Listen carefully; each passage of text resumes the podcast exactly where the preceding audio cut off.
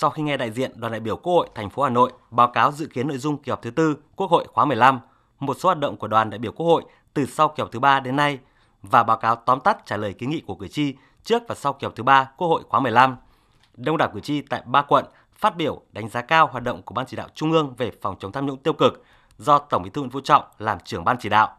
Trong thời gian qua, đã chỉ đạo quyết liệt các cơ quan tư pháp điều tra, khởi tố, truy tố, xử lý các vụ án tham nhũng tiêu cực. Bên cạnh đó, các cơ quan quốc hội, chính phủ cũng đã xử lý kỷ luật hành chính kịp thời, đồng bộ. Cử tri Vương Hữu Phú, phường Vĩnh Phúc, quận Ba Đình nêu ý kiến.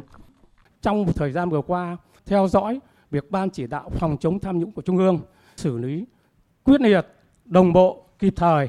Chính vì vậy mà mang lại niềm tin rất cao của nhân dân.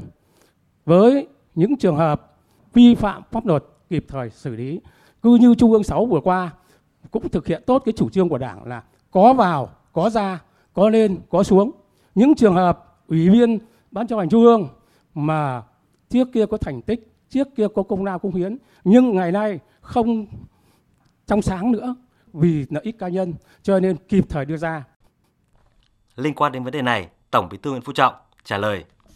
Trung ương lại có một cái quyết định rất mới. Bây giờ không phải chỉ có cốt kỷ luật đâu. Bây giờ nếu như anh thấy là có khuyết điểm, anh tự nhận đi và anh xin thôi tự từ chức đi. Thì trung ương và các hoặc là các cơ quan có thẩm quyền đồng ý quyết định cho anh thôi. Còn đồng chí nào còn có điều kiện có sức khỏe có trình độ có khả năng thì có thể tham gia vào những cái công việc khác nó phù hợp hơn. Chứ không phải là chỉ cố xử thật nặng hoặc là không còn tình nghĩa gì thì đấy mới là nghiêm.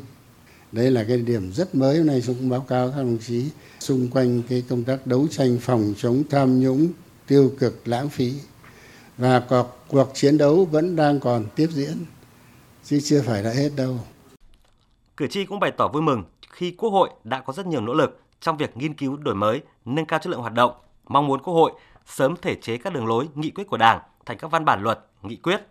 Với vai trò là cơ quan xây dựng luật và giám sát thực hiện pháp luật để chất lượng các dự án luật ngày càng cao.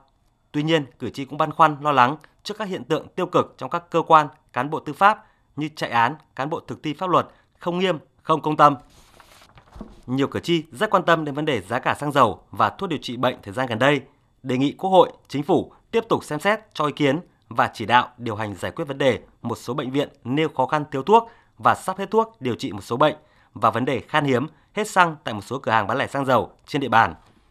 Để nhanh chóng phục hồi sản xuất kinh doanh, tiếp tục đóng góp cho sự phát triển của đất nước, một số ý kiến cử tri kiến nghị Quốc hội, Chính phủ cần tiếp tục có những chính sách hỗ trợ các doanh nghiệp hiệu quả hơn nữa, nhất là các doanh nghiệp vừa và nhỏ. Thay mặt đoàn đại biểu Quốc hội thành phố Hà Nội, Tổng Bí thư Nguyễn Phú Trọng trân trọng tiếp thu các ý kiến ngắn gọn, tập trung, sâu sắc, tâm huyết và có trách nhiệm của cử tri, cho biết sẽ giao các cơ quan chức năng có thẩm quyền xem xét và trả lời thấu đáo. Dịp này, Tổng Bí thư cũng bày tỏ mong muốn Đảng bộ, chính quyền và nhân dân thủ đô Hà Nội hãy phấn đấu phát triển mạnh mẽ, ngày càng nâng tầm vị thế thủ đô của nước Việt Nam, không thua kém các thủ đô trên thế giới.